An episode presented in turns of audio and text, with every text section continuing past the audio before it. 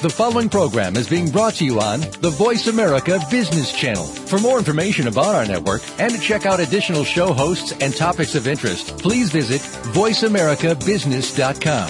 The Voice America Talk Radio Network is the worldwide leader in live Internet talk radio.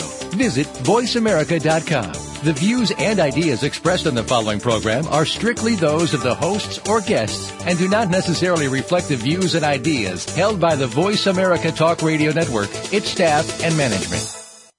All financial advice provided on this show is for entertainment and educational purposes only. The financial ideas and strategies discussed are only provided as a starting point for a conversation about money matters. With regard to your particular investments and financial strategies, consult your financial planner, CPA, or investment professional. All your financial decisions are yours and yours alone to make and subsequently are solely your responsibility. The information that is supplied through the context of the radio program and any repurposing of its content by the host or network is a combination and collection of solid financial investment understanding, opinion, and comments. This network, show, and its host are not liable for financial strategies, outcomes that you employ in any manner that result in any kind of loss. Shares of corporate sponsors may be the subject of buy or sell recommendations in Jay Taylor's newsletter in accordance with Jay's objective opinion.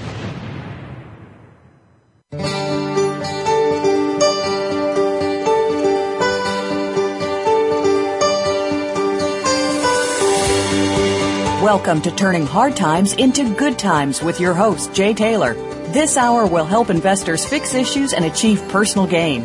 Now, here's your host, Jay Taylor.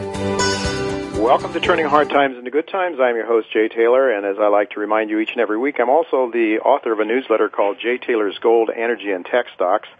Uh, that's a, a, newsletter that I've been writing since 1981, actually, and uh, devoted full time to it in uh, 1997 when I left ING Barings uh, to uh, uh, left a, an investment banking job there to do full time uh, to pay full time attention to my newsletter and related uh, things that I have been involved with, including raising some capital early on for smaller companies. Um, and the newsletter I'm continuing to write, and I believe that we are in a bull market of a lifetime for gold mining shares.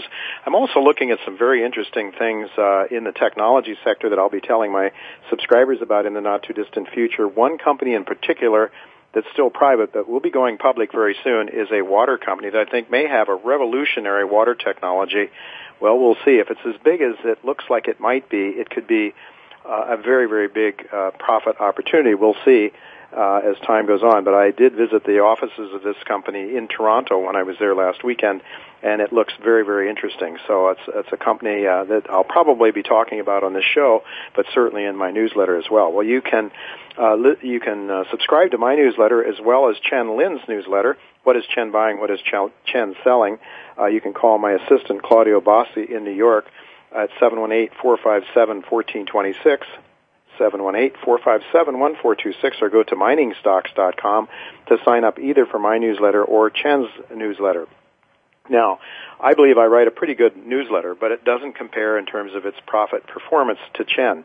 Chen has been absolutely amazing. He has taken uh, a particular account that we track, uh, his wife's IRA, from $5,400 back in 2002 up uh, through uh, over three million dollars, almost three point one million dollars at the end of last uh, at, at the end of last month. Chen has done extremely well. He is a very very bright uh, stock picker. Uh, he thinks outside the box. He is not confined by ideology. Chen just uh, sort of uses his head to figure out uh, what is undervalued. He is very much a value investor, but you uh, you can take advantage of Chen's intellect and his uh, profit-making opportunities by uh, subscribing to his newsletter. Again, Chen uh, Lin's letter, What is Chen Buying? What is Chen Selling? Claudio Bossi.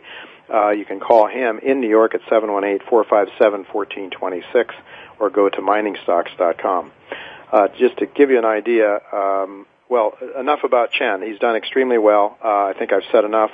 Uh, he's he's done very well, and we will have him on this show from time to time in the future, uh, without a doubt.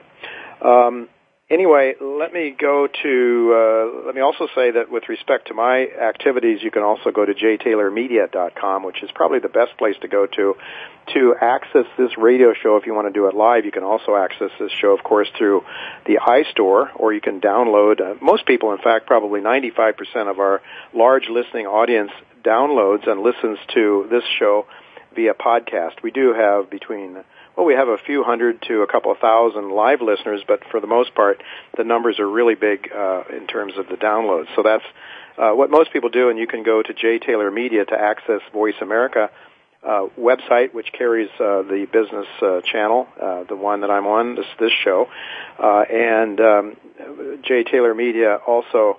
You can access other things. I do my newsletter. You can get to my newsletter at miningstocks.com, uh, and also catch up with various interviews that I do. I was on recently on CNBC Squawk Box with Joe Kernen, and uh, yeah, that was a, a week or so ago. Also, uh, last week I was at BNN for a few minutes uh, in Toronto. So from time to time, you can catch those things that I'm involved with. jtaylormedia.com. I want to thank each of you for listening to this show, making this the number one show on the Voice America Business Channel.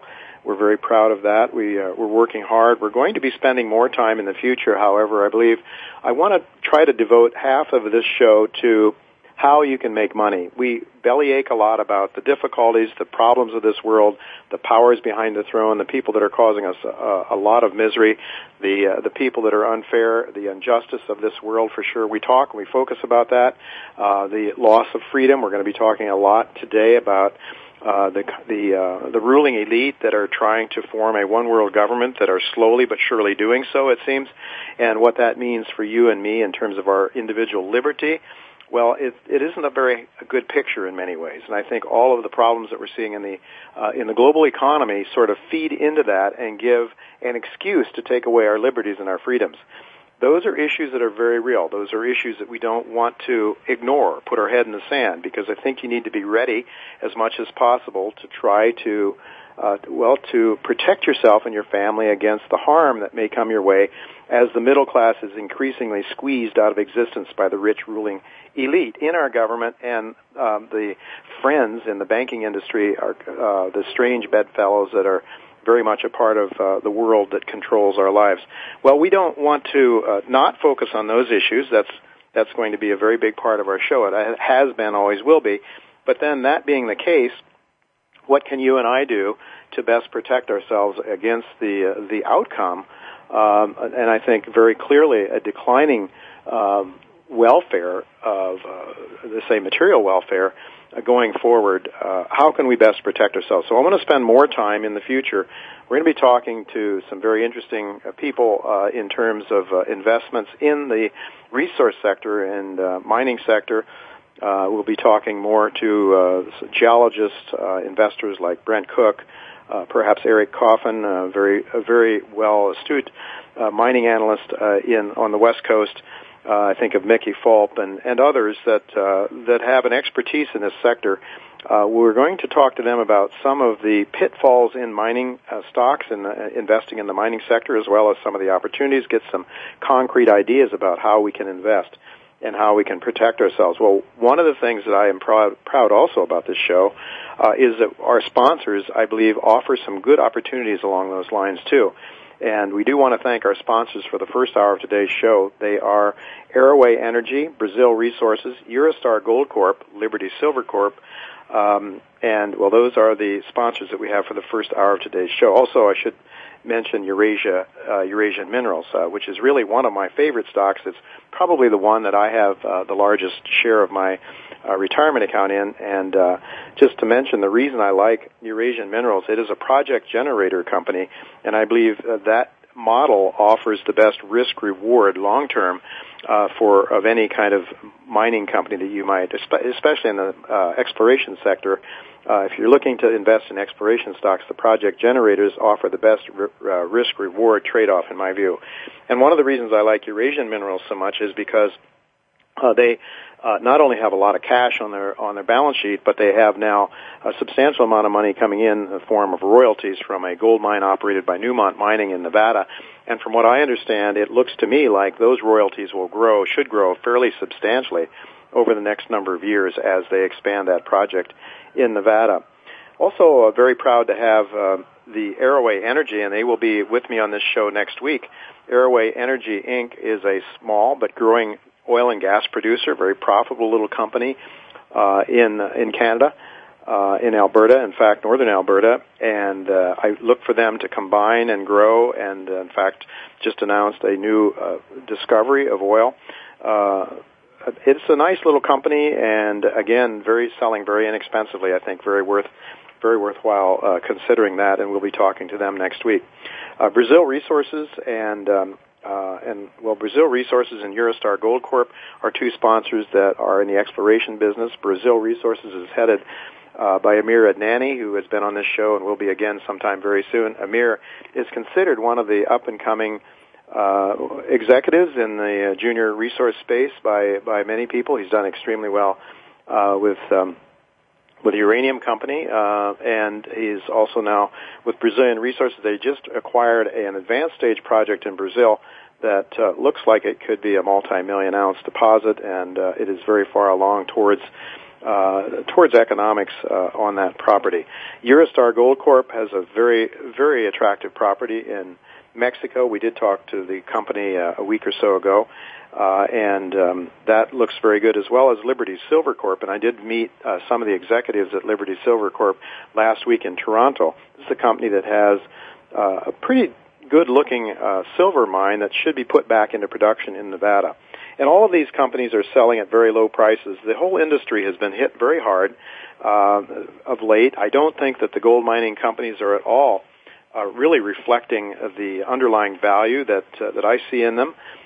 Certainly the profits have been rising very dramatically and they've been rising along with the real the rise in the real price of gold. Again i keep talking about this because i think it's so important to understand the fundamentals for gold mining are very very strong.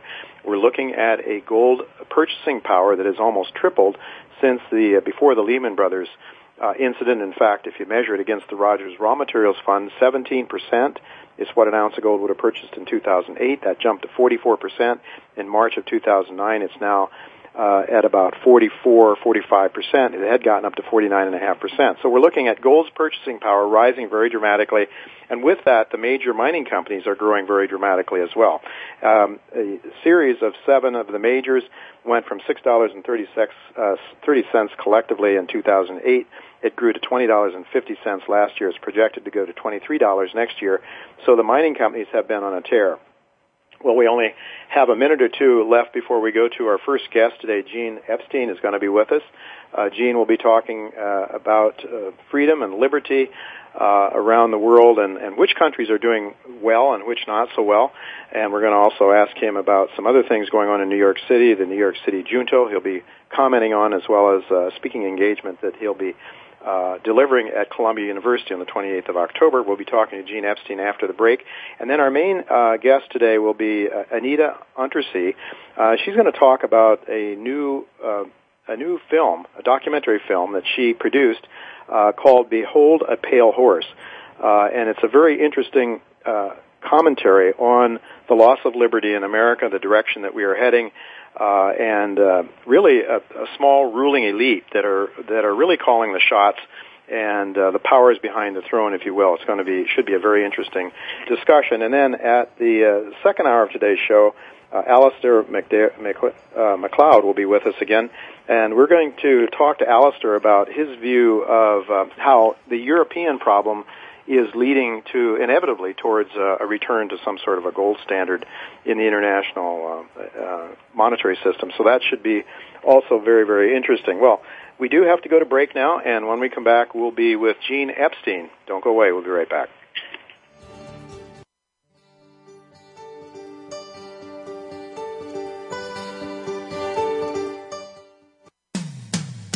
When it comes to business, you'll find the experts here. Voice America Business Network. Eurostar Gold Corporation is re-examining well-known properties in Mexico using modern exploration knowledge and tools to access the riches that others only dreamed of. Eurostar has announced positive drilling results on all three of its Mexican gold properties in 2012. Drilling continues at the flagship El Antimonio property, where over 60% of Phase 1 drill holes have returned significant gold mineralization over wide intervals. Through its aggressive exploration strategy, experienced leadership, and loyal shareholder base, Eurostar is poised to give new life to valuable gold resources. Visit www.eurostargold.com for more information. Are you feeling slammed and suckered in today's stock market? If so, then you need to tune in to Profitable Investing with Jordan Kimmel. Every Thursday at 8 a.m. Pacific Time, Jordan Kimmel will train you in what you can do to beat up the big boys on Wall Street, as well as share his secrets to success so that you can buy and sell like a profit pumping pro. Grab the bull market by the horns and listen to Profitable Investing with Jordan Kimmel. Every Thursday at 8 a.m. Pacific Time, right here on the bottom line in business talk, Voice America Business. Voice America Business Network, the bottom line in business.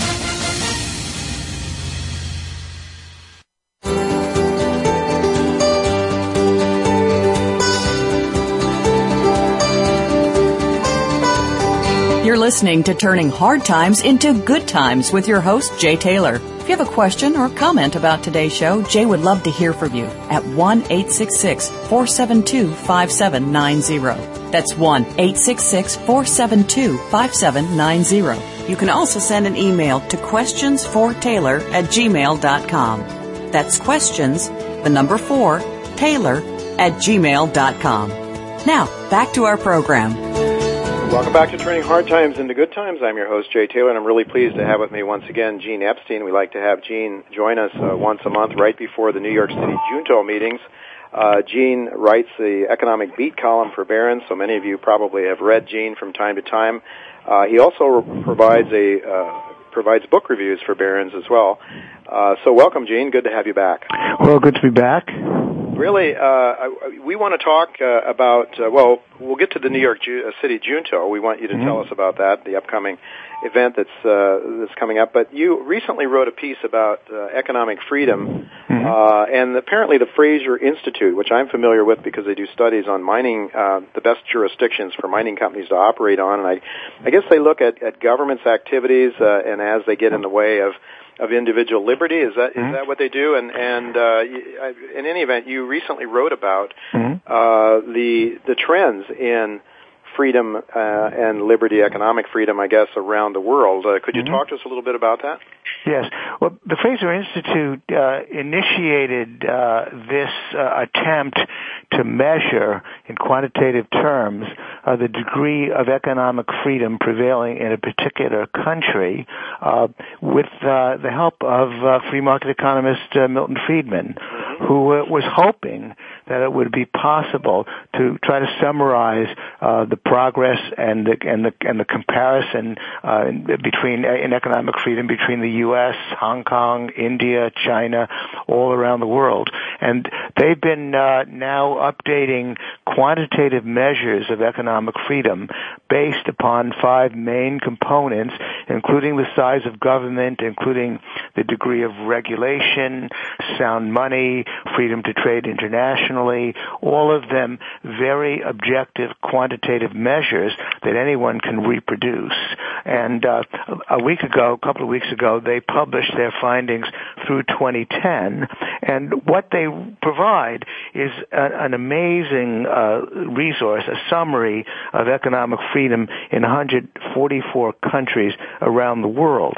And the first report first good news that they can give us is that economic freedom has been increasing uh, since 1980. It was higher in 1990, higher in 2000, and higher still now in 2010. If you calculate the average level of economic freedom by country, or if you make it population weighted, uh, in in both cases, uh, 2010 economic freedom was higher than it was in 2000, higher than it was in 1990, and that's great news we tend to be we libertarians, we uh, people who uh, who crave economic freedom uh, tend to uh, get a little bit pessimistic about what's happening in the world. But this news uh, is a bit of a pick me up and a wake up call to what's truly happening in countries like China, India. Uh, Hong Kong is still number one, but the bad news that uh, they also reported is that while economic freedom rose steadily in the U.S. from 1970 to 1980 to 1990 to 2000, it has been falling pretty steadily since 2000. Now that's a bipartisan story, by the way, because we know that it's not just been uh, Obama who's been in charge for the last few years when economic freedom has been falling, but uh, his predecessor as well, uh, George W. Bush. But because economic freedom has been falling, it's not surprising that uh, economic growth, GDP growth over the last over the, over the period from 2000 through 2010, when the economic freedom index has been measured, while it's been falling, economic growth has been much slower than it was in prior decades in the. U.S. Yeah. Well, how does the United States? Uh, how do we come in on this uh, on on this list of companies? 144 companies. Well, in terms of ranking, uh, the U.S. Uh, used to be number three uh, behind Hong Kong and Singapore through most uh, of the period covered. It is now 19th. It has fallen to 19th, which is uh, partly good news for the rest of the world because the, the U.S. Economic Freedom Index is now about where it had been in 1970. In 1970, it was near the top. It was number three. Now in 2010, with a similar measure, it's 19th. But it's 19th actually behind the United Kingdom. For the first time, it's behind Canada. It's even behind Denmark. Uh, and that in itself is an interesting story. Now, we tend to think of the Scandinavian countries, uh, Sweden, Denmark, uh, Finland, Norway, as a sort of quasi-socialist. But in fact, the Economic Freedom Index, with its five components, um, demonstrates that while size of government is not surprisingly quite large in those four Scandinavian countries, in terms of the other four measures, uh, regulation of business, especially sound money, openness to trade, these are actually very business-friendly economies, uh, and uh, that's uh, that's part of the reason why uh, these countries have been economically successful. The- And the whole point about the Economic Freedom Index is that you you can use it uh, in order to test the simple proposition as to whether economic freedom is good for the broad masses of people. Because that again is my main hobby horse. This is not just about this is not about the privileges of the few. The few can find their privileges in almost any uh, society, especially in a socialist society. It's it's the opportunities of the many that economic freedom is all about. And the dramatic increase in economic freedom in China, for example, that this index tracks from 1980 through 2010, um, has been the key reason why hundreds of millions of people in China have climbed out of dire poverty. Uh, they they do further research demonstrating that there's no correlation between the degree of economic freedom and the share of income that goes to the lower 10% of income receivers. Uh, there's no correlation between the share, um, uh, but but there's a high correlation uh, between the, the level of income that goes to the lower 10% of income receivers. The lower 10% are, are by several orders of magnitude much better off in the countries in the, in the top quartile of economic freedom than in the other quartiles. And so this tells a story, and it also vindicates in very clear terms uh, that economic freedom is all about, essentially, all about lifting the standards of living of the broad masses of people.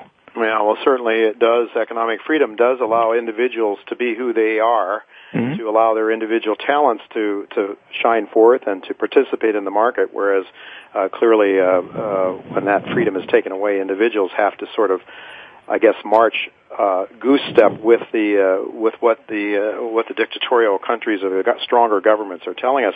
I'm wondering, Well, Gene, it's a little yes. surprising to Mhm. me that we would be as well off uh, with economic freedom now as we were in 1970. Maybe I'm too much of a pessimist, Yeah. but if I look at Mhm. uh, we look at uh, the huge amounts of bailouts to large uh, banking interests. Mhm. We look at the Mhm. huge amounts of money. We look at a declining middle class Mhm. uh, in the United States, and it seems to me uh, that seems a bit surprising. Well, let me partially agree with you in this sense the Economic Freedom Index is a broad brush stroke look at what the trends have been. Uh, uh, let's change the subject for a moment and look at China. In China, is still in the lower half uh, of countries in terms of its economic freedom, and that ain't great. Uh, but uh, it, is true as well, however, that uh, that sections of China, because there are many different Chinas. Uh, if you go to Shanghai, for example, you can probably uh, perceive a degree of economic freedom that may even remind you of Hong Kong and Singapore. So it, that's a mixed bag. In that case, then the the the progress of economic freedom is a broad brushstroke story. Now, when I say that economic freedom has declined in the U.S. over the last 10 years, I guess I would not surprise you in the slightest. You'd say that's a broad brushstroke story I can agree with. But then when I make a more precise statement, which you've challenged me on, that the level of economic freedom is about where it was in 1970, then you'd say, well, you know, let's take a closer look at this country. You know, we have the time. Let's roll up our sleeves. We do live here. And maybe in certain ways economic freedom is not as great uh, as it was in 1970. I would point to the fact that there was certainly, there was much heavier regulation. I imagine you would agree, much heavier regulation of industry in 1970. They were only beginning to deregulate at that point, if you recall. And even then, I mean, they hadn't quite. Much more expensive for the average person to say flying. Uh, the airlines, for example, were heavily regulated. The deregulation uh, revolution actually to some degree started under Carter and was continued under Reagan. Mm-hmm. So you probably agree that in certain ways and in certain respects we've made progress in terms of economic freedom. But if you want to say that if you unravel it and tell the full and complex story about the U.S., that in certain ways our economic freedom is far less, then uh, I wouldn't necessarily disagree with you. We might quibble about this or about that. But this is a broad brush story. I wanted to add one point to what you said. The economic freedom uh, is indeed, to some degree, about entrepreneurs being small business people, uh, large business people, small businesses often become large business, being able to operate in the free market. But of course, the more subtle point, and I'm going to try to explain that uh, in my speech, which you mentioned. Uh, thanks for mentioning it in the forthcoming uh, conference of Students for Economic Liberty. Students uh, for uh, why am I forgetting what they call themselves? The uh, uh, the Students Liberty. for Liberty Conference, Students uh-huh. for Liberty. That's going to be Saturday, October 29th at Columbia University. It's amazing how he, how uh, the vast majority of kids who even go through economics courses do not understand uh, that we. I, I'm a bleeding heart capitalist, and precisely because I care about the broad masses of people, I oppose the minimum wage. I oppose uh, laws that favor unions. I oppose the living, living wage movement. All of them actually in the end only hurt the people they're trying to help and then try to explain to people why when people hire, when people start businesses and then offer jobs to others because the vast majority of us are not entrepreneurs and capitalists. We do entrepreneurial things as workers but mostly we're salaried people. I've I've never owned a business. I'm just a salaried I'm a wage earner essentially. But what happens inevitably in the competitive marketplace is that everyone gets their share and that labor uh, the ordinary working people, of whom I would say I'm one. I'm just a laborer myself, a wage earner. We all participate in the economic progress of a free market economy. Yeah, there's no question. Uh, there's no question about it. Well, I guess the news from what you're saying is generally good in the sense that the U.S. has, has fallen in its level but uh, according to the Fraser Institute studies. But in fact, uh, the reason we've fallen is not because we've gotten so bad, but because other countries have gotten better. So well, yes, but but let me let, sure, okay, that's that's good news. Although let me go back and emphasize one uh, the, uh, point I made earlier. Uh, in from 1970 in the decades 1970 to 80, 80 to 90, 90 to 2000, uh, economic growth averaged a little over three percent in each of those decades, and, and there wasn't uh, as as we both know there were down downturns, there was economic turmoil, but overall there was an average rate of growth of 3%. From 2000 to 2010, when economic freedom was falling, economic growth averaged 1.5%, less than half And even if you fiddle with the numbers and you factor out the impact of the Great Recession, it averaged less than 2%. So the, the slow growth of the last 10 years um, has been, I blame that on the decline in economic freedom. And unless we turn around, turn that number around, we're probably looking at another 10 years of dismally slow growth, nothing like what we were able to eke out despite the problems of the 70s, 80s, and 90s. Um, despite uh, those problems, we still had 3% growth. We don't seem to have too much hope of doing much better than 1.5 to 2% unless we have a rise in economic freedom. Yeah, well, Gene, that would certainly make sense. Uh, and private property, I, I gather that that's factored into the Fraser studies oh, yes. through larger mm-hmm. government. So if government is bigger, it means it's crowding out the private Well, sector. all of that, sure. All of the measures uh, of economic freedom. This is the security of property rights, and right. you mentioned, you know, security of property rights was certainly abrogated when when Obama, uh, the Obama administration, bailed out General Motors and decided the bondholders didn't have any property rights. Right. Um, no, exactly. So security of property rights, sound money, freedom of trade internationally, level of regulation of credit, labor, and business. Um, all of that is is what government does. Apart from the uh, other more a more broad point about the size of government, and as I say, with respect to those other four components, the legal system, security of property rights, freedom of trade, level of regulation, those so-called socialist nations, uh, Denmark, uh, Sweden, actually do a bit better than the U.S. does. Very, very, very interesting yeah. stuff. And yeah. I think that uh, what I what I worry about now, as I look at the mm-hmm. demographics in America, I look at the huge, uh, enormous, and growing uh, deficits in the United States, mm-hmm. uh, pension funds under, you know, in, in a lot of trouble and so forth. Mm-hmm. That unless yeah. we do start growing faster than one and a half percent or so, yeah. Gene, I think, I think there's going to be a gigantic squeeze on us in terms of taxation or inflation, uh, which is a, uh, sort of a hidden tax on people. Uh, and I fear for the future. Uh, mm-hmm but how can you make me can you make me optimistic about that? Well, I, I, I take it. Uh, I'm, I'm beginning to get the impression, Jay, that I'm that I'm I'm your optimist. I'm, I'm your optimist of the month. You always call on Gene Epstein to sound optimistic. About the only optimistic silver lining that I can think of is that, for example, given uh, the likelihood that Obamacare is going to get its grip on the medical care system, I, I believe it's very possible that in our entrepreneurial society there's going to be an entrepreneurial rebellion. There's going to be a, a, a vast increase of medical tourism. Eh, the Indian reservations that are exempt from uh, U.S. laws might uh, might might find that they're homes to medical tourism. There might be floating ships beyond the 20 mile limit offering us uh, free market medical care. There might be a rebellion uh, against Obamacare, and hopefully, uh, even if Obama wins uh, in the coming election, uh, the beginnings of a of, of a recognition that uh, he's leading us down the wrong road, well, and uh, possibly a radical change uh, later on once we begin to understand the consequences of his folly. Well, those are interesting ideas. Uh, certainly, when people start to realize and start to get hurt, they'll look for ways to to solve the problem. Gene, we do have to go. I I, I have to uh, move on to our next guest, but I want to ask you before we leave again. The New York City Junto is coming up this Thursday. Uh, what is it? Seven o'clock. It's at twenty. Well, it starts at seven thirty. Uh, the formal proceedings start at seven thirty. People can arrive at seven and and uh, maybe meet a few people. Uh, it's at twenty West Forty Fourth Street. Mm-hmm. And in fact, I'm going to between seven thirty and eight. I'm going to do a more in-depth PowerPoint presentation on uh, the Economic Freedom Index. Okay. That's from seven thirty to eight.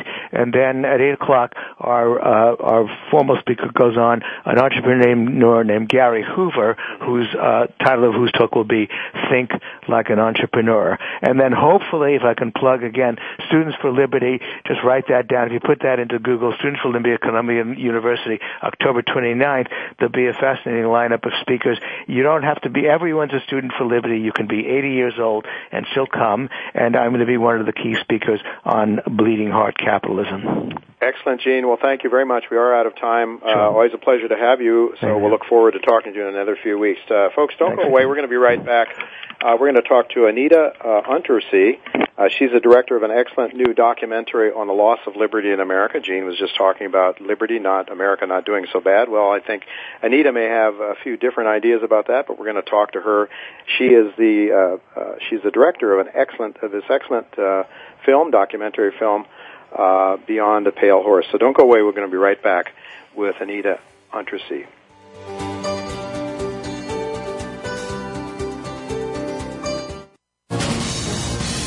Voice America Business Network, the bottom line in business.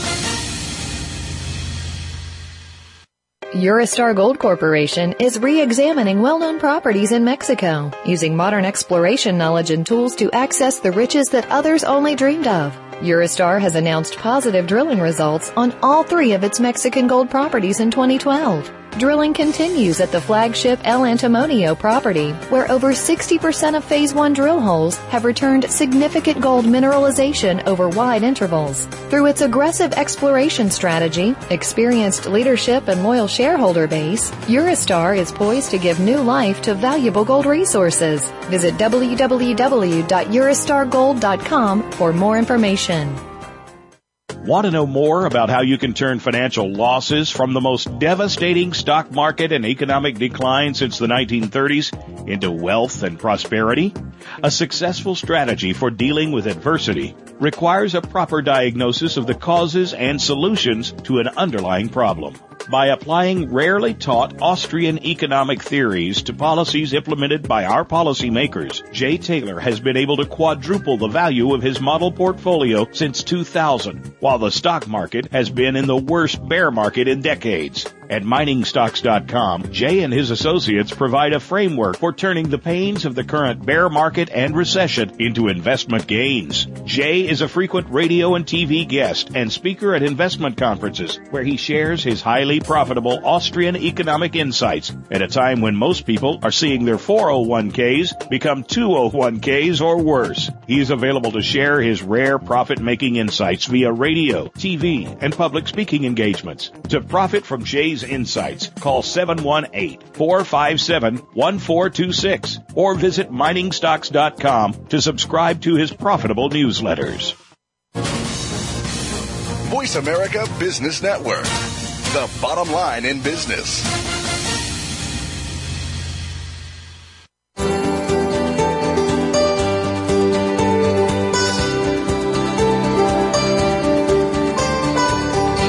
Listening to Turning Hard Times into Good Times with your host, Jay Taylor. If you have a question or comment about today's show, Jay would love to hear from you at 1 866 472 5790. That's 1 866 472 5790. You can also send an email to questionsfortaylor at gmail.com. That's questions, the number 4, Taylor at gmail.com. Now, back to our program.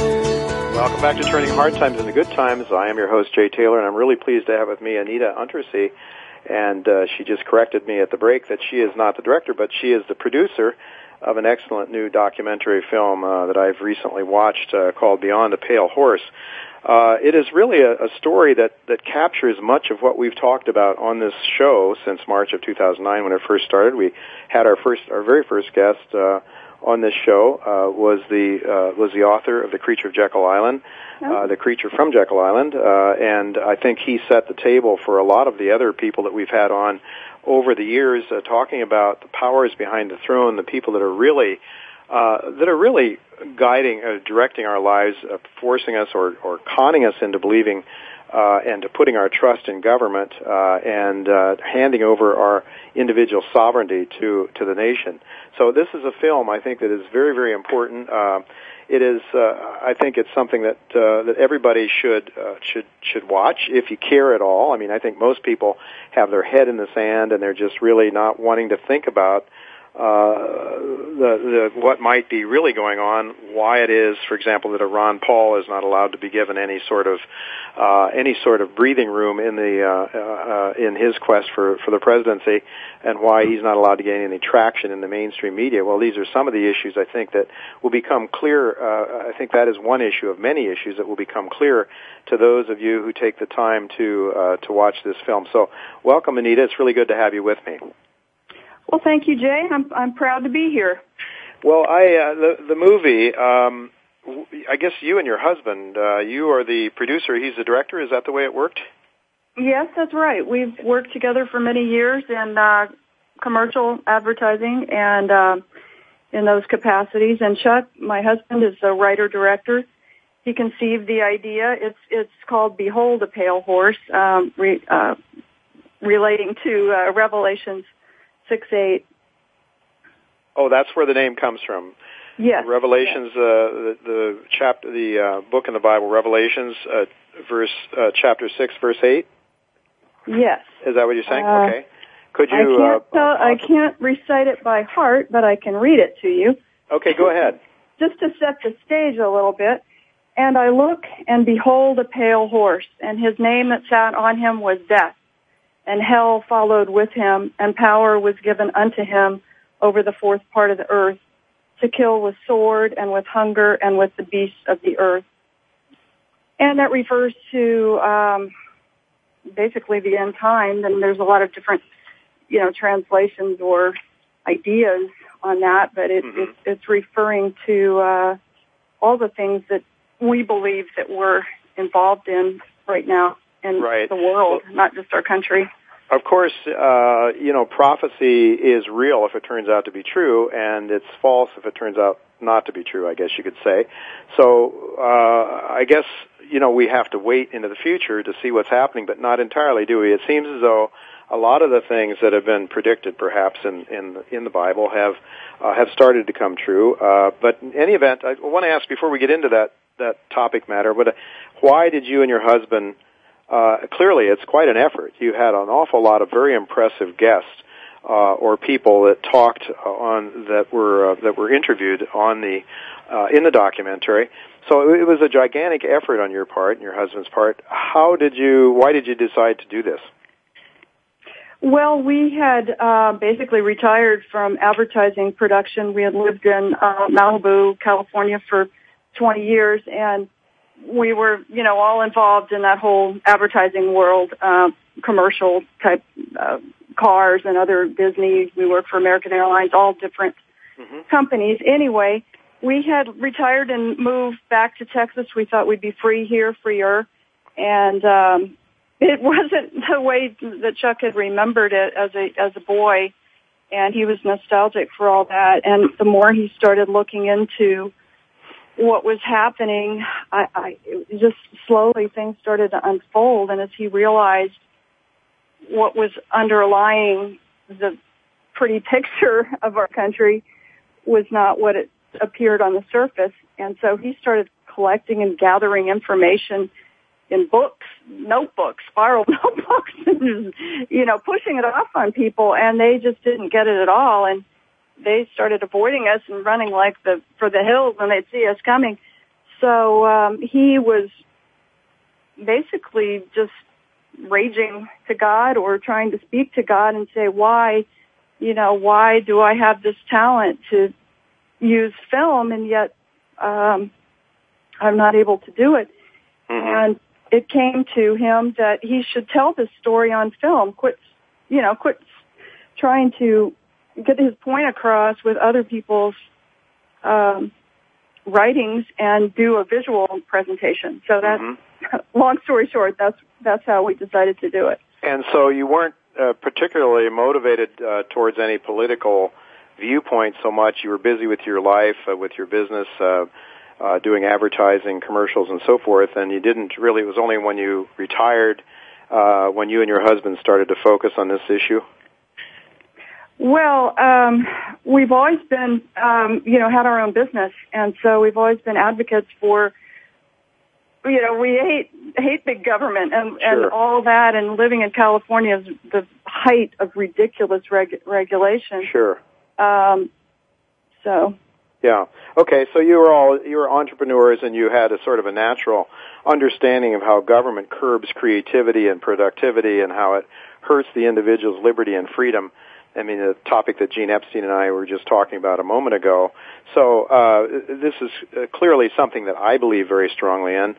Uh, and uh, but in any event, so you started doing this film. Um, who were some of the people in your documentary? I mean, one of them uh, I knew uh, one of them that was in there was Joan Veon, who's passed away. Unfortunately, I think she uh, she died of cancer.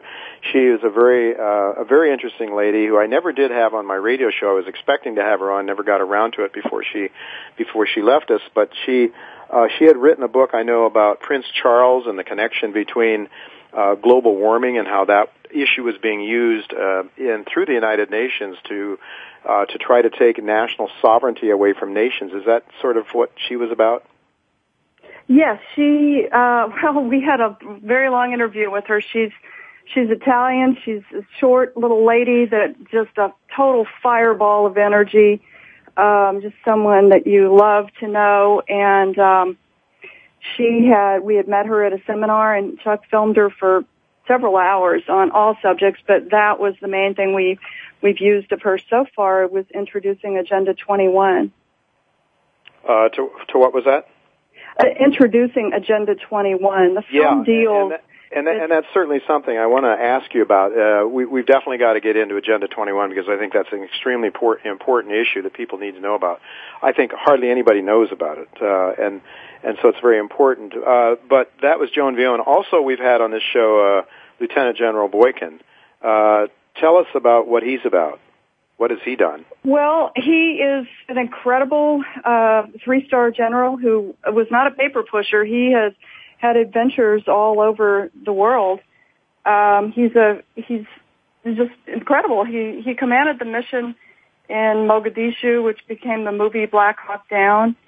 Um, he was a founding member of Delta Force. He was the commander of all special forces. He captured uh, Noriega. He uh, I'm, he, I'm sorry, he captured Pablo Escobar, and uh, in Grenada he took a, a hit by a 50 caliber, um, I guess you would call it bullet, shell. I don't know. It, it ripped into his body, and he he lived to tell about it. He's he's got his whole life is a big adventure. He's written a new book called Never Surrender. And he says in the movie, our movie is called Behold a Pale Horse um, America's Last Chance. And he says, we were all born for such a time as this. And he believes that um, as a Christian, we're in a in a battle for a good versus evil. It's it's much bigger than Republican versus Democrat or one country versus another, but that there are um, powers that are evil and they are creating uh, chaos, and we are about to fall into it from the point of view that my perspective anyway. Yeah. Well, definitely, uh, General Boykin talked about um, uh, he had experience in the CIA, and I believe in terms of uh, studying communist insurgencies in various countries when he uh, worked for the U.S. government and when he worked for the military. That's right. That's right. And uh, you, you know, in the uh, in the film, he talks about I think it's six different trends or sort of um, patterns that emerge when countries uh, move towards uh, communism or, or fascism or dictatorship, or where the ruling elite uh, runs the show, essentially.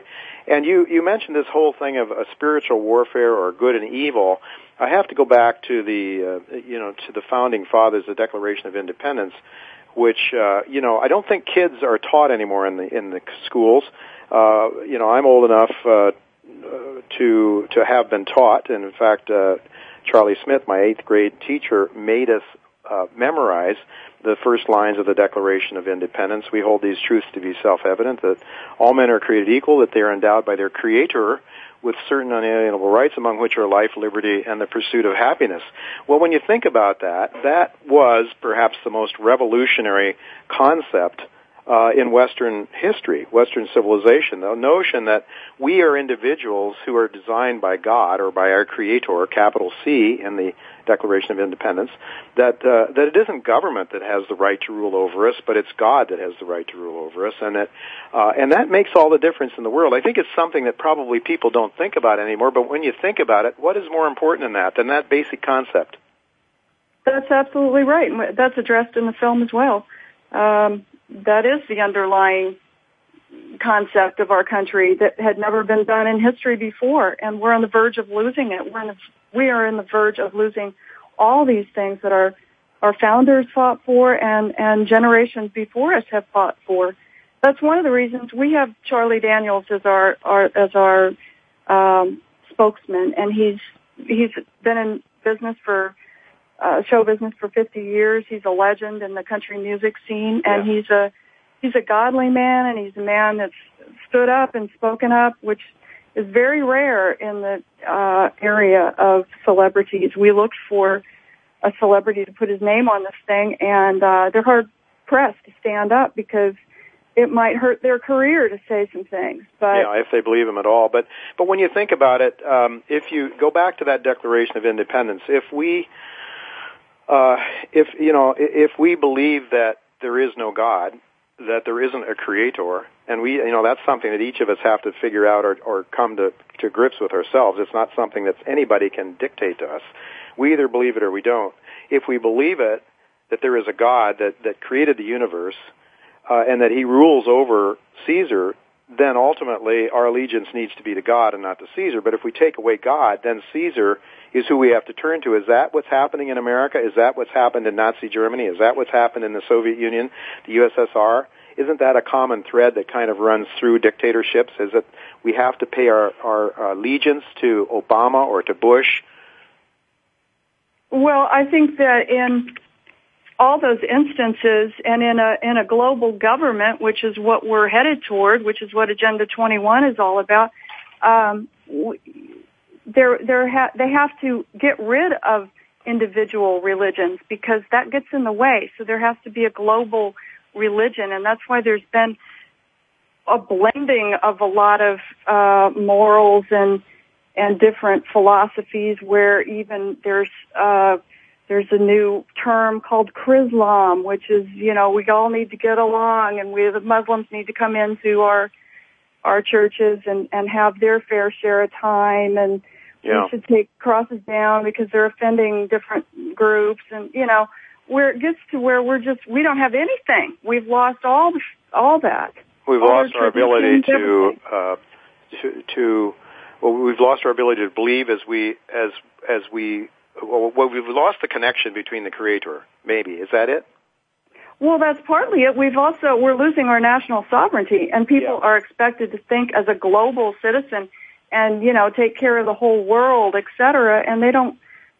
The younger generations, when you mention education and how you you know you're old enough, and I am too, that we grew up in a certain time, but but part of the story, which will be told in part two, we have a part two, by the way, and a part three uh, because we had so many fabulous interviews. We couldn't fit it all into a to an hour and a half show, but um, education is key also to destroying our our American sovereignty. Yeah, indeed. I know that uh, uh, General Boykin talked about nationalization of major industries, and he talked about the banks and the autos, the redistribution of wealth uh, through the bailouts. But of course, that's been a theme that's been ongoing for some time through the tax code, through inflation in the United States, discrediting uh, the opposition. I, uh, you know, you have to if somebody starts to gain credibility and they're against this uh, the- the establishment, the ruling elite, then they have to discredit them. And I think of Ron Paul and how the establishment did its best to keep him out of the view of the, of the mainstream. Um, and and to keep him Absolutely. his popularity from rising, and censorship was another thing, and uh, taking away the right to bear arms, and uh, and then one that uh, General Boykin mentioned in your film, uh, this constabulatory force where people snitch on each other. I mean, this is something that is well underway apparently in America. Absolutely, it is. Uh, you know, they, we're we don't have nearly enough time here. Now I'm thinking we should have carved out a whole hour for you. We do have another guest coming on after, but uh, after the top of the hour here. But but there is so much to talk about. So I think we have to ask you though about uh, this. What is it called? Agenda 21. Uh, what would you like to know? Well, well, just tell our listeners. Uh, explain what is it? What's it about? Um, well, Agenda 21 is was uh, established in 1993 when Bush went to uh, Rio de Janeiro and they set up the the UN set up this uh, global agenda that they had hoped to reach by the 21st century, and it, it describes.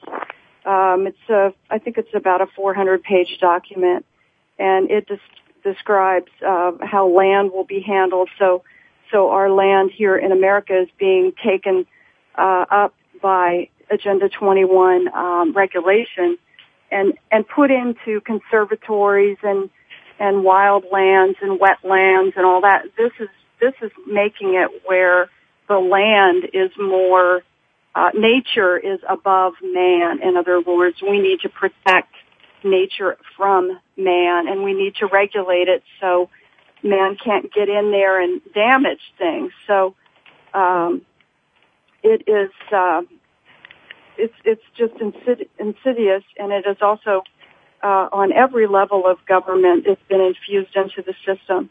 Um, and it, it all has to do with regulations, even on the county level.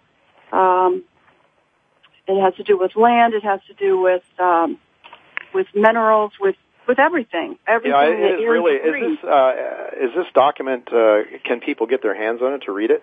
Yes, um, it's on it's on our website. Um, What is that website? Tell our listeners right now because they need to go there also to order your uh, your video. Okay.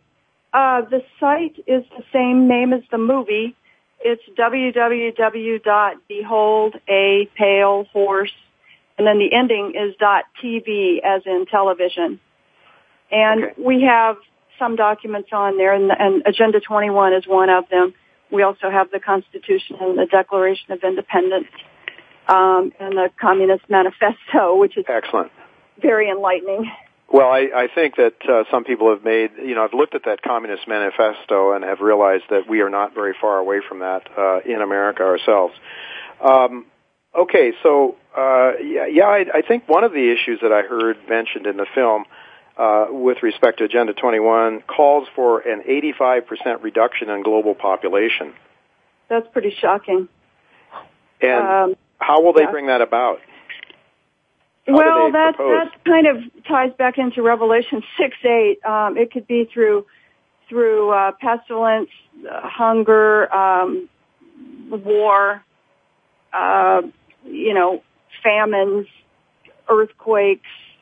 That that's the way it's, described in in Revelation. But in in modern time, I guess you could say it, it could be it could be nuclear war. It could be um, the poisoned food and water that we're, you know, subjected to. Um, you know, shots. I, I, was going to say uh, the way the global economy. we that's also addressed in part two, but we didn't go we didn't go that far in part one. Part one is just kind of an overview of uh, it's you know it's Charlie Daniels interwoven out throughout, and we've got historical reenactments of such notable times in American history as Washington crossing the Delaware, which um, you know obviously was a pivotal moment for American history, similar to where we are now, where you know they they had decided the uh, Americans had decided well they weren't Americans but they were uh, wanting to be Americans to throw over the British rule. And we're we're at a similar point in time. And it was a very small group that actually took action. And Right. that's It- why I feel that there is a chance for our country now because there are a lot of people like yourself and and myself and of course most of the people I'm in contact with have Yeah. the same feeling. Well, Anita, we are we are out of time, but I would like to read off uh, a quote from your the start of your video.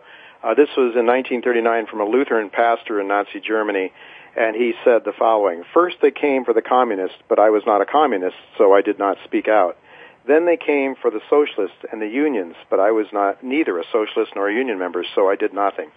Then they came for the Jews, but I was not Jewish, so I didn't speak out. When they came for me, there was no one left. End of quote.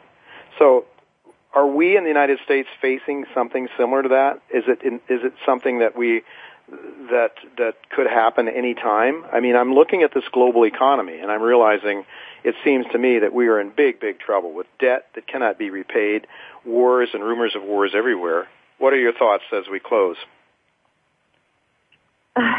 Well, I think that's I think that is where we are, but we we do have a, an opportunity to change the the course of history by standing up and saying enough is enough, drawing a line in the sand and and telling other people about it. Yeah. Well, that's very good. And I know you're trying to do that. You have part one is out. When is part two going to be ready? Probably by the first of the year. Okay, well, people need to see part one. It is very, very important. If you care at all about your country, about your future, about your family's future, if you care at all about who is really in charge of the world, I think you want to pay attention to this, whether you're a believer in God or not. I think uh, you owe it to yourself uh, to uh, to really take a look at this uh, at this wonderful, excellent movie. Very well, very well written. No, I'm not saying it's going to make you happy and warm and fuzzy. To the contrary, it's uh, it's a warning and a message, but I think a very important one. And if you want to be prepared for the future, then it's better to know the truth than not to, as unpleasant as it may be. Anita, I want to thank you very much for being with us. I hope we can have you or your husband or both of you back sometime, maybe uh, Mr. Daniels or uh, General Boykin. It's really been great talking to you. Again, tell our listeners before we say goodbye, again, that website is Beyond a Pale Horse. Behold, behold. Oh, behold, I keep saying beyond. behold a pale horse dot TV. That's right. Okay, excellent. Thank you very much uh, for Thank being you. with us, folks. Don't go away. Don't go away. We do have to go to a commercial break at the top of the hour here, and when we come back, we'll have Alasdair Macleod with us again. Alasdair is talking about the European Union and its inevitability, uh, its decline, its inevitable decline, and the move towards gold and a monetary uh, gold standard again. Don't go away. We'll be right back with Alasdair Macleod.